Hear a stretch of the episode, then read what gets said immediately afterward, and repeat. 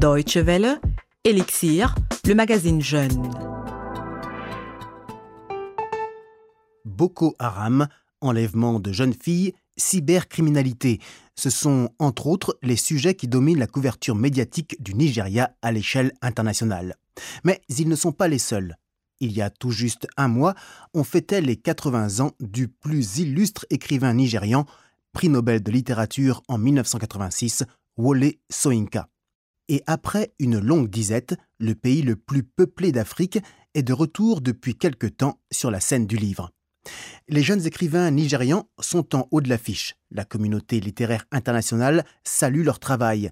Mais pourquoi leurs romans sont-ils si appréciés? Qu'est-ce qui les rend si intéressants et actuels? Un élément de réponse dans cette édition d'Elixir.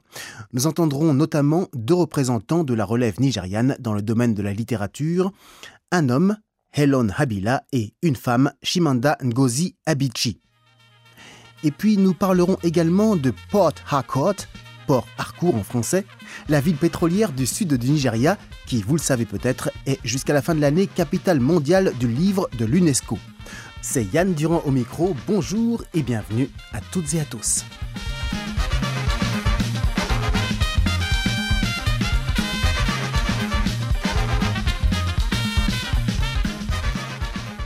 Et puisque nous parlons du Nigeria et du changement de génération dans le domaine de la littérature, quoi de mieux pour notre accompagnement musical que Sheun Kuti, le plus jeune fils de Fela Kuti, à peine 30 ans, mais dont le son ressemble à s'y méprendre à celui de son père il y a de cela près de 4 décennies.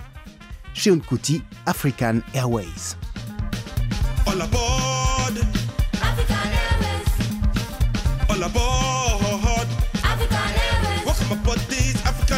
Flights.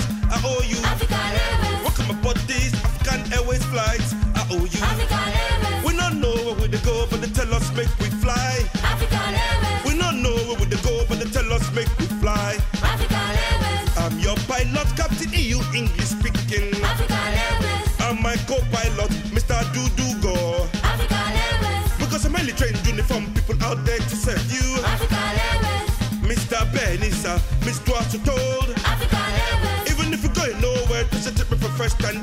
and business. African Airways, And the rest aboard, we promise you a safe flight. African Airways, Listen to the special announcements. This flight, AARO, we can take off soon to take your seats. We really don't know where we go, no bad navigation, no matter. Make you fasten your seatbelt and put away your bag. No exit time, make you don't worry about that. Sit back, relax and let's. We don't know where we go, let's. Vous écoutez Elixir sur la Deutsche Welle. Nous parlons aujourd'hui de la nouvelle vague de la littérature nigériane, dont les représentants sont très appréciés. Helen Habila en fait partie. L'écrivain vit en ce moment à Berlin où il bénéficie d'une bourse. Il écrit, c'est vrai depuis longtemps, mais sortir de l'ombre de ses aînés Wole Soyinka, Chinois Abeche ou encore Ken Saro-Wiwa n'a pas été facile. D'autant que le climat politique n'était pas favorable. Loin s'en faut. Il existe désormais une nouvelle génération, mais il y a eu une époque où plus rien ne venait du Nigeria. C'était à la fin des années 80 et dans les années 90, lorsque le secteur de l'édition battait de l'aile.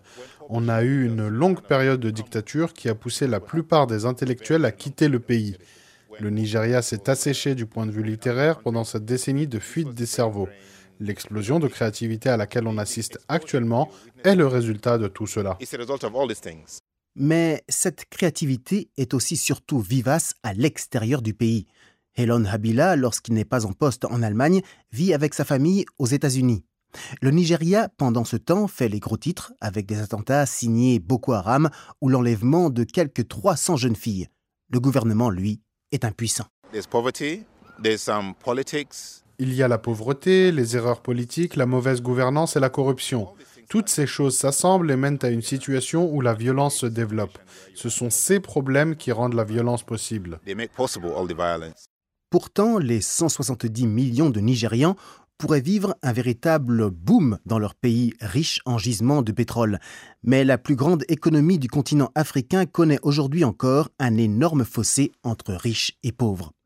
Un fossé qui se matérialise notamment à travers l'un des plus gros problèmes du pays, la catastrophe environnementale dans le delta du Niger pollué par l'extraction du pétrole. C'est le sujet d'ailleurs du roman le plus abouti de Helen Abila, Du pétrole sur l'eau. C'est le titre de son livre, dont la traduction française est parue en avril dernier, qui décrit sous forme de roman policier comment la nature est exploitée à outrance par des multinationales étrangères et la région totalement souillée. Cela aboutit à un conflit sanglant. D'un côté, les rebelles soucieux de défendre leur pays, et de l'autre, la police, les politiciens et les soldats qui sont de mèche avec les compagnies pétrolières. C'est à eux que l'écrivain impute une grande partie de leur responsabilité, aussi dans le monde réel. Ce sont des gens qui ne pensent qu'à faire de l'argent, peu importe par quels moyens. Ça ne les intéresse pas de savoir s'ils détruisent l'environnement des populations avoisinantes. Ils se fichent de la pollution tant qu'ils encaissent leurs milliards. Et je suis sûr qu'il y a des membres du gouvernement nigérian qui sont impliqués dans tout ça. Une puissance lyrique hors du commun. C'est ce qu'attestent les critiques à Helen Habila, qui n'a de cesse dans ses livres que d'attirer l'attention sur les problèmes de son pays. C'est le cas également de Chimamanda Ngozi Adichie, que nous retrouvons tout de suite.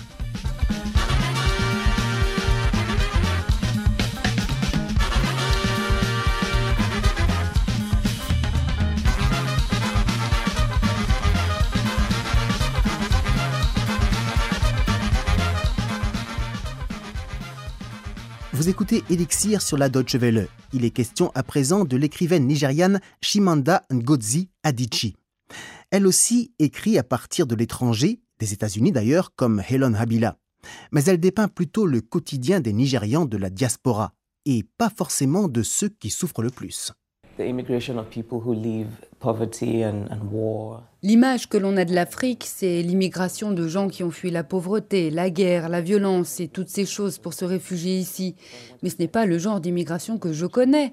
Je tiens à écrire sur des choses que je connais. L'histoire d'Africains ou de Nigérians issus de la classe moyenne qui ne sont pas affamés, qui ne fuient pas la guerre, mais qui souhaitent réaliser leurs rêves. Who want, who have dreams. Dans son roman Americana, qui n'est pas encore traduit en français, elle raconte l'histoire d'une jeune Nigériane qui émigre aux États-Unis et qui rencontre des obstacles qu'elle ne connaissait pas jusqu'alors. Chimanda Adichie dévoile le racisme subtil qui, selon elle, est toujours ancré dans la société des USA, où les conflits qui touchent une personne sont aujourd'hui encore fortement liés à la couleur de sa peau. L'auteur du haut de ses 36 ans se refuse pourtant à cela et affirme ⁇ Je suis nigériane, pas noire ⁇. Être noir, ce n'est pas une identité, ce n'est pas une catégorie qui vient à l'esprit d'un Nigérian. Là-bas, tout le monde autour de toi a la même apparence que la tienne, alors on ne pense pas vraiment en termes de race. Mais en arrivant aux États-Unis, qui est un pays profondément structuré par les différentes races et identités, tu es soudain confronté au fait d'être noir. C'est une expérience à la fois intéressante et troublante que j'ai eu envie de vivre et de traduire dans mes livres. Americana, paru l'an dernier, est d'ores et déjà un succès planétaire parce qu'il parle d'un état que beaucoup de migrants connaissent, un état de flottement avec d'un côté le souhait de s'intégrer et de l'autre celui d'avoir son destin en main et de conserver son identité.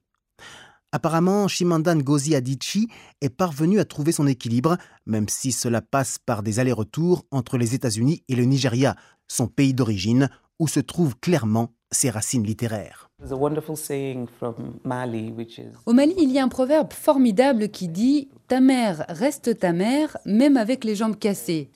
Le Nigeria est ma maman. J'aime ce pays. C'est pour cela que les écrivains nigérians de la nouvelle génération en parlent tant dans leurs livres, et de bien belle manière d'ailleurs, nombre de prix et de distinctions en sont la preuve. Et peut-être contribue-t-il aussi à faire germer dans la tête des petits Nigérians des idées littéraires. Nous parlons dans un instant justement des programmes mis en place à Port Harcourt au Nigeria dans le cadre de ses activités en lien avec son statut de capitale mondiale du livre de l'UNESCO.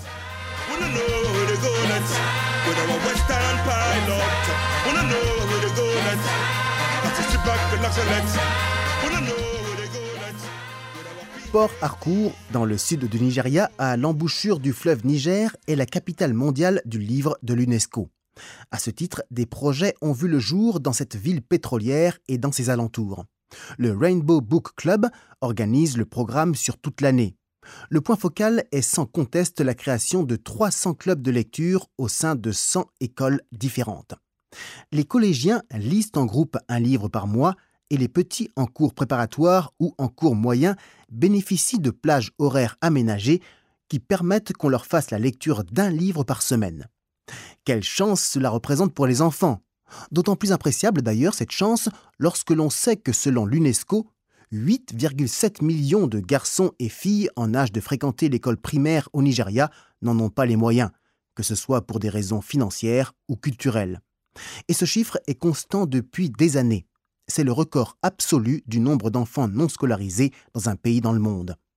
C'est pourquoi la direction du Rainbow Book Club s'est fixée comme objectif durant cette année vouée à la littérature à Port Harcourt de tout faire pour faire de la lecture un exercice universel et pas seulement réservé à l'espace scolaire.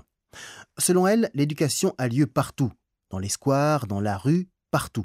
L'équipe se rend donc régulièrement dans les endroits fréquentés par les enfants qui n'ont pas la chance d'aller à l'école pour leur proposer des cours de lecture dans les bibliothèques publiques. Et si cela fonctionne, ils pourront prendre part aux clubs de lecture qui vont perdurer au-delà de l'année dans la première ville d'Afrique subsaharienne à porter le titre de capitale mondiale du livre de l'UNESCO. Voilà, c'est la fin de ce numéro d'Elixir. Merci de l'avoir suivi. Vous retrouvez le podcast de cette émission sur notre site internet dw.de français. Excellente suite de programmes sur la Deutsche Welle. Salut